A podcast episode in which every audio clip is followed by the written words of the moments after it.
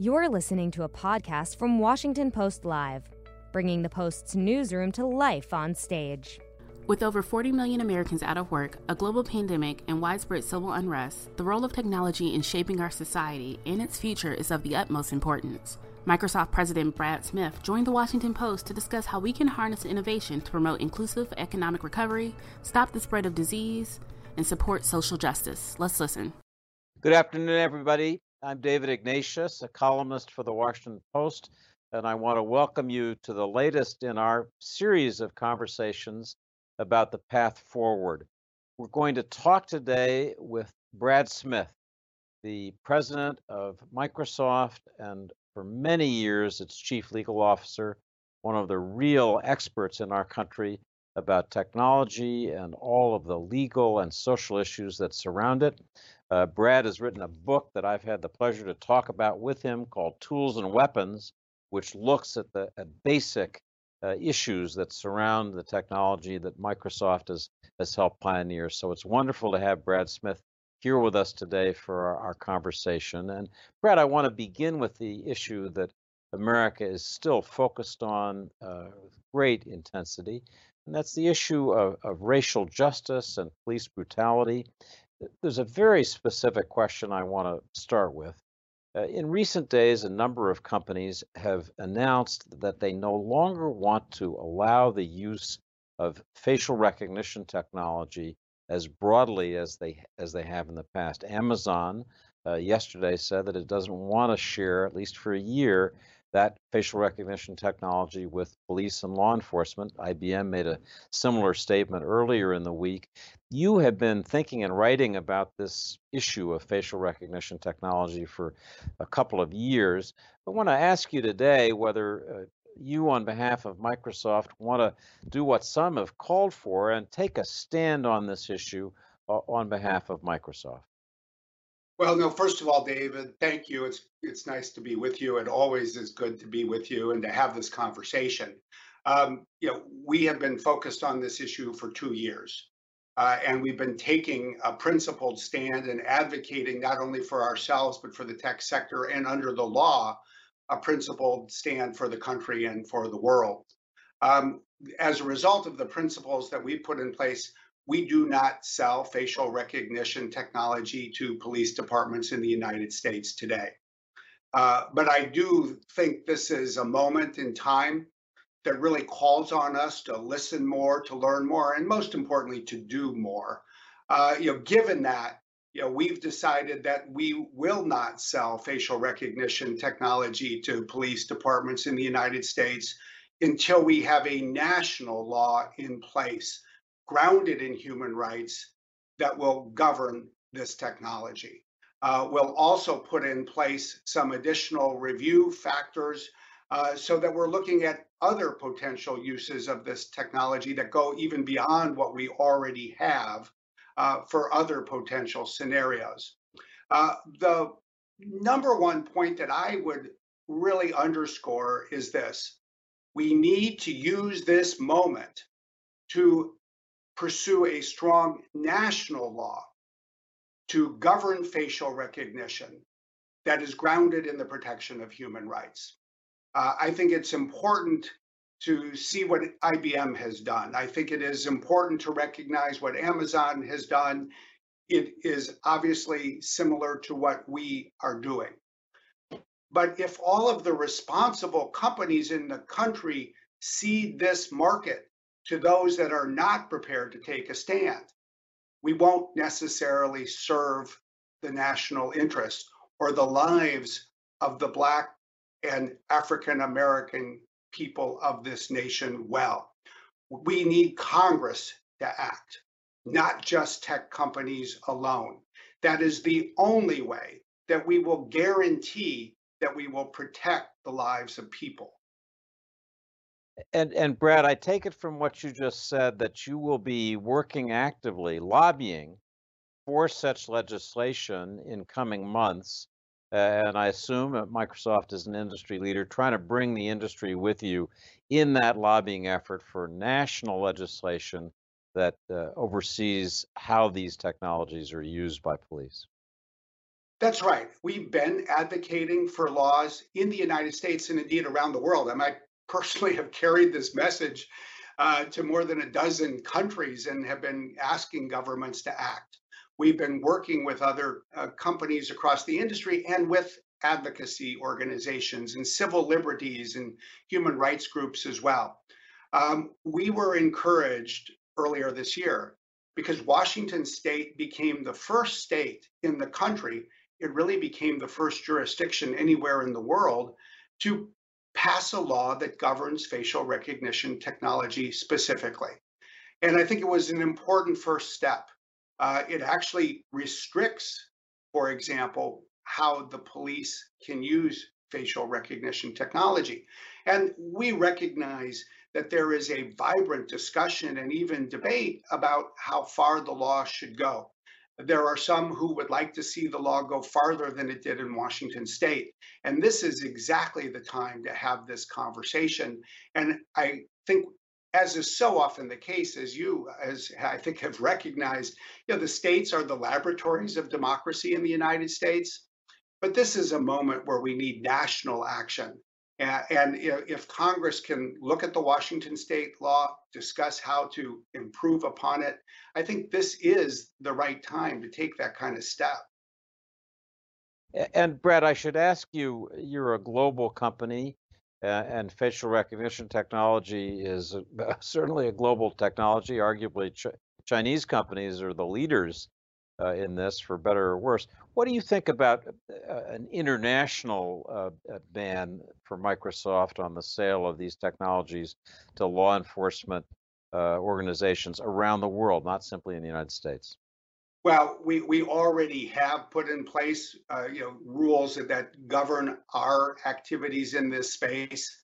Um, and you know, people often ask us about China in particular, and we we put in place over the past year uh, you know, technological uh, gating rules to ensure uh, that our facial recognition technology would not be used there.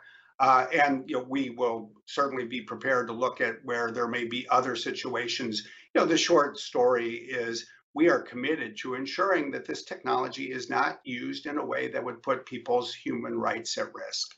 Uh, I think that's the long and, and, and short of it. Um, you know, we do recognize that there are other uses of facial recognition that we all probably use every day. You know, people use it to unlock their iPhone. Uh, they use it with a Windows laptop. Uh, there are organizations that we work with uh, in other countries to identify you know missing family members you know people who might turn up in an emergency uh, room and the like. Um, you know so we've always tried to be thoughtful and that does require that we be detailed. Um, but you know the, the short uh, bottom line for us is to protect the human rights of people as this technology is uh, evolving and as it's deployed and before we leave this uh, important subject, I want to ask a slightly broader uh, question. One of the demands that protesters have been making over the last week is defund the police. Uh, there are different descriptions of what that might mean, but one obvious um, issue that might be involved there is reducing funding for high technology applications that give police extraordinary surveillance powers. Again, this is something you've thought deeply about. Maybe you could just summarize your own view on defunding certain technology applications as we think about law enforcement in America. It's a really important question, and uh, I think as is so often the case, these conversations start, and then we have an opportunity to get into uh, details. Uh, yeah, I, I, think it's important for us to remind ourselves that this is, in fact, the first year of the fifth century of institutionalized racism in the United States. And I think it's also important to remember that in 2014, 2015, and 2016, uh, there were tragedies across the country that got a lot of attention, and these have continued ever since. Um, but we launched a criminal justice initiative and then have uh, organized this and have put more funding behind it each year since the middle of the past decade. And you know, from my perspective, David, I think the number one question for us as a technology company is how can we use data and technology to better protect people's rights? Uh, and here, I, I, think that it's not just the, the, use of digital technology by the police forces of the country, although that can be important. It's also by the, the civil rights and nonprofit groups. And I think what we would really like to see uh, is more effort put into data and transparency so that every community uh, in this country, let's remember there's 18,000 police departments in the United States, uh, so that every community in the country uh, has access to information about how many complaints have been filed against police officers, what was the nature of those complaints, what was the response, uh, and, and you know, what was the discipline, if any, what kinds of provisions are in place, including under local labor union contracts, that might make it easier or more difficult to hold police officers accountable when there is abuse. Um, so I, I, appreciate that there are areas where people would like to see more funding for social services. We applaud that. There are some areas where people think that the police should be spending less money. But technology is a fundamental tool here that in the right hands, meaning not just the, the, the, the, civic authorities and the police departments, but the community organizations of this country, you know, can help create the foundation uh, for the kinds of change uh, that are needed. And, and I think that's where we've been doing things every year. I think you'll see us do more uh, in the coming weeks, months, and, and years, because this needs to be a sustained multi-year commitment. Um, but I, I, think that it's important to inject into this conversation what more we need and not just what less. These two pieces absolutely need to connect with each other. It's a, a powerful idea that the technology should be, can be a tool for racial justice, uh, and that that's part of the frontier ahead. Let me ask you, Brad, to turn uh, toward Microsoft itself. You and your CEO, uh, Satya Nadella, have been uh, encouraging a series of, of conversations within Microsoft and sharing the experiences of African Americans who work for Microsoft. Give us a, a, sense of what those conversations have been and how you think your own company will be different going forward for what we've all experienced in the aftermath of George Floyd's murder. Well, I think the first thing to recognize is I do believe that this is a different moment in time from other recent years. Uh, I think I think you have to go back really uh, six decades to find a similar moment in the United States. Uh, and just as that inspired a generation to take new steps to better protect the rights of the African American and Black community, we need new steps today. Uh, now, for those of us uh, inside a company, uh, whether it's Microsoft or any other company, I think the first thing we need to recognize is we need to change ourselves. Uh, and that's part of the conversation that we've been having uh, with our employees, that we've been uh, learning uh, we have been taking steps, but we need to move farther and we need to go faster. Uh, and that's going to mean not just you know, bringing more people into Microsoft uh, from the African and American and Black community. It's going to mean investing more to ensure that people have access to the resources to succeed, uh, to see the representation uh, of this important community change at all levels at our company, including the most senior levels of Microsoft. Uh, I do believe that it's also the case, as Satya has said, that we don't want to stop there. Uh, we recognize the broader uh, impact that we have in a variety of ways. Um, certainly, one of the things that has been important that we've been hearing in recent days, but not just in recent days, I mean, this is a conversation we've been having for a number of years, uh, is the vulnerability, the risks that you know, blacks and African Americans feel when they leave the office, when they leave their home, when they're out on a street. Uh, you know, the data show us clearly uh, that you know, you're more susceptible, you're more likely to be pulled over while, while, driving, you're more likely to, to be arrested based on the color of your skin. Uh, you know, this is something that I've actually been pursuing in recent years you know, meeting with the chiefs of police. You know, uh, we didn't start the, this conversation a month ago, but we need to use this moment to do more. And we readily recognize that. And you're going to, going to see us take more steps. The key, I think, is to make sure that we're committed on a multi year basis. Um, that we use this moment to inspire ourselves to take sustained action uh, and persist. Because, yeah, I think as you and I have talked uh, with respect to other topics, you know, anytime you can take an important step forward, it's a good day. But what we really need to do is put ourselves on an ongoing path uh, to take step after step after step. Well, let's uh, let's make a promise here at the Washington Post to invite you back a year from now and talk about what progress has been made. I, I think the idea of this being a, an ongoing, continuing conversation is absolutely right. Let me turn, uh, Brad, to the other uh, great uh, trauma the country and the world are living through, and that's the COVID 19 pandemic uh, and how we will return to work uh, as, it, as it begins to d- diminish. Uh, again, I want to ask you to, to speak specifically about, about Microsoft. You're based in Washington State. Washington State in the beginning of this pandemic looked like the first big hotspot in America. Uh, it seemed like there was a cluster of cases, and and, and somehow through good uh, public uh, health management, uh, uh, Washington State was able to to keep the number of cases and deaths down. Maybe you could talk about how Microsoft operated in in that initial period uh, of the pandemic, and then what you're doing now as you think about bringing employees back.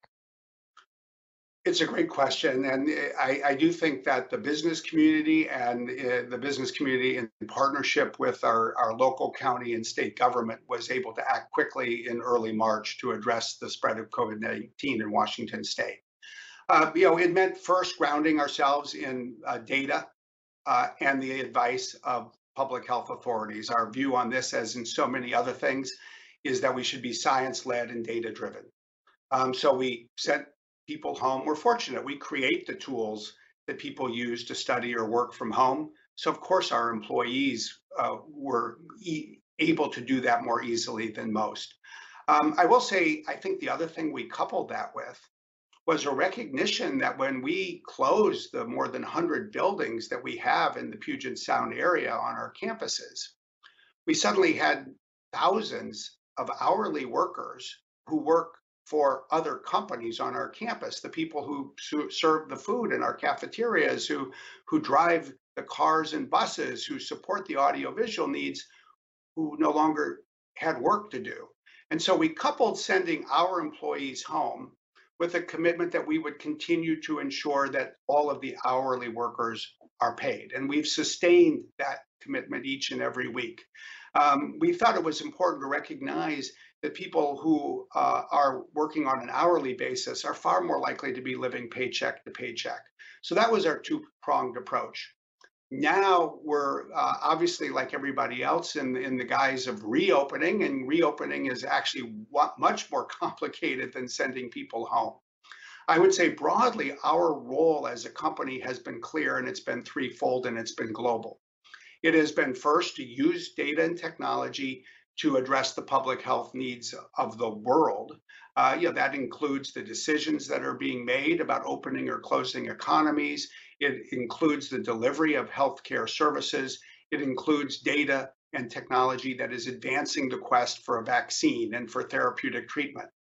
The second part of this is all about sustaining the operations of the economy to the maximum extent possible um, that has involved digital technology that we've all been using, like what we're using, you know, right here. Um, but it's more than that. It, it's the whole host of, of technologies that enable organizations to continue to operate. Uh, as we look forward, it's really the technology that will be needed to generate an inclusive economic recovery. Uh, and that in part will involve providing access more broadly to digital skills to people across the country and around the world. And finally, we've been focused on protecting privacy, uh, on protecting cybersecurity. Uh, in many ways, these issues are even more important than they were before, just because we're all relying on this technology more than we ever have before. So let me ask you just to think out loud a, a minute about the workplace of the future, both at Microsoft, but uh, for the country and, and, and even the world. Uh, are we going to be living in something more like a hybrid uh, uh, workplace where we do an awful lot more at, at, a distance? We, we, we work from home more. We, we, we just don't go into the office as much. Microsoft has a suite of tools that you've been effectively uh, sharing with all of us that have helped us do our work. But are we just going to be in a in a different uh, workplace environment uh, for the rest of our lives because of what we just lived through? It is really a fascinating question, and I think it's one of the big questions of the moment. Um, I think that we're going to see uh, two phases. We're going to see an extended phase before there is the broad uh, availability of a vaccine. And especially in that phase, I think we are going to see more people working from home, ordering goods, services, food from home. Uh, and eventually, you know, this pandemic will pass. And even after it passes, we will see some changes that will continue. You know, one of the things that uh, we've had the opportunity to do, David, is look back and, and ask ourselves, what did people in the United States in 1942 think that the post-war world would look like. Um, you know, what can we learn from the predictions that they made? And, and, you know, to me, there's three lessons that emerge. First, uh, developments that were taking place before the war that accelerated were likely to continue to move even faster because society had to marshal all of its resources to win that war in a way that's not dissimilar to society marshaling all of, of its forces to win a war against this virus. Um, so then it was aviation. Today it is digital technology.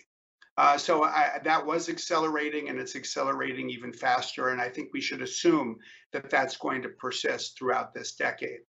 Uh, the second thing one I think can look at is where people change, where government and institutions changed and worked in new ways and ways that proved important and successful. Um, you know, the 40s represented the shift away from isolational, isolationalism and the embrace of multilateralism, and that obviously continued when World War II ended. Um, one of the things we've seen is uh, governments use data in a much more sophisticated way to make these decisions. And I think we're going to see much more focus on data policies, open data policies, more sophisticated use of data uh, to drive decision making. I think those two things put together mean that we will have more remote access, um, more hybrid situations. But there's a third lesson that I found fascinating in really studying predictions made in World War II. Basically, the creators of technology that were vital in the early 1940s tended to be often overly optimistic about how their technology was going to be used forever for everything aviation companies in 1945 predicted that there would be a helicopter in the garage of every American home by 1950. There was a, a, a, leader at DuPont who predicted that by 1950, shoes would be made of plastic rather than leather because plastic had been so important in a number of articles that were being used you know, in the war. So I believe that digital technology will continue to spread and we will have more re remote access. But I also believe that you know, people matter, including people to people, human contact. And it's not bad for us to sort of look with a, a bit of skepticism or take with a grain of salt any prediction that says, gee, you know, we're no longer going to want to get together. We're no longer going to want to have offices again uh, because we love this technology so much. I love this technology because I work at Microsoft, um, but I actually love people too. And I think that's the way most people are in in terms of technology predictions that didn't turn out, I'm personally still waiting for my personal rocket pack to strap to my back to uh, to to travel uh, across town. That hasn't happened. Let me, uh, I, let me ask I'm you about. Let you go first, David. I'll watch how that works for you before I buy one. so let me ask you about another uh, fundamental trend uh, and how you think it's likely to play out. Uh, there were there were signs before COVID nineteen and the global shutdown. more than signs. Uh, our, our, president uh, was elected basically on this on this idea of moving away from globalization. That globalization had not benefited uh, the country as a whole evenly or adequately, and so the his cry was America first. Eh, eh, there, there, there's a lot of discussion about whether we're going to enter a period now of deglobalization.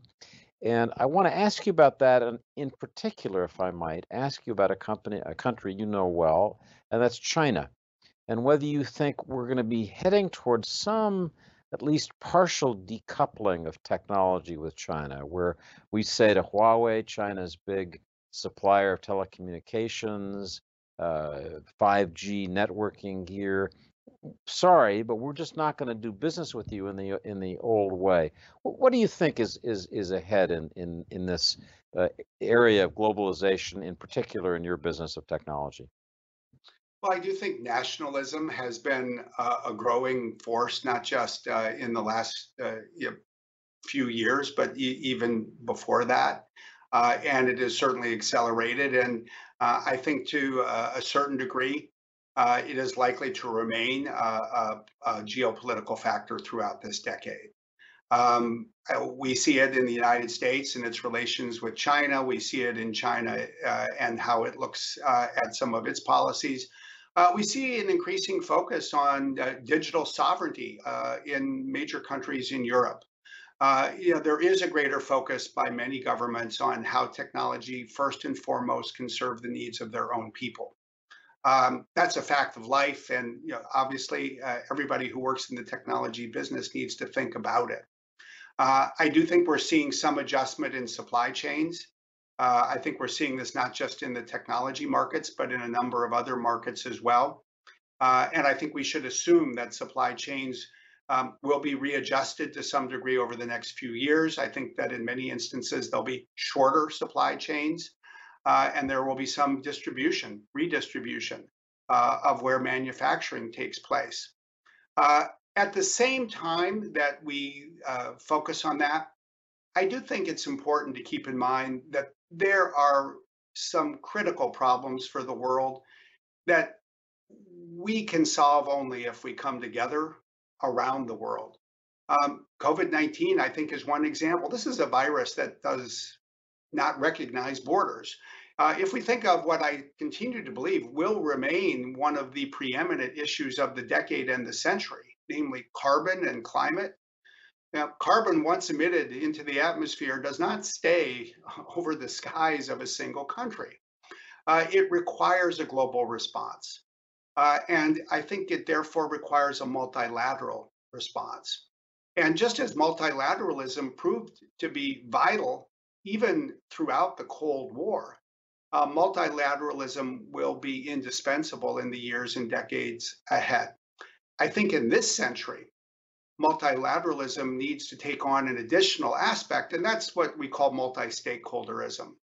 Uh, if we're going to solve the great problems of the world, we need to do more than bring the governments of the world together. We need to bring together governments in, in the unique leadership role they play uh, with civil society, with the non governmental organizations, with the companies that create technology, with the business community more broadly. We have different roles to play, but we all have a role that we need to play. Uh, and I don't think we should lose sight of that uh, because if we do, then we will likely fail in meeting the needs of the decade ahead, especially on paramount issues like climate change. So I, I uh, I'm afraid we're nearing the end of our half hour. I want to just uh, close by noting that uh, something that Brad Smith and I have talked about often in the past is Microsoft's effort to work with the United Nations, thinking about ways to have international codes of conduct for cybersecurity against cybercrime, and also do something about the issue Brad just mentioned of, of climate change we'll come back uh, and have another conversation, Brad. I hope uh, about that. But I want to just, on behalf of all of our uh, viewers, thank you for a, a newsy, uh, interesting discussion of these issues that we're all living uh, through. So thank you so much. It is the Washington so, Post, so thank you. Thanks for listening. To hear more interviews from this series and other Washington Post Live programs, visit us at WashingtonPostLive.com.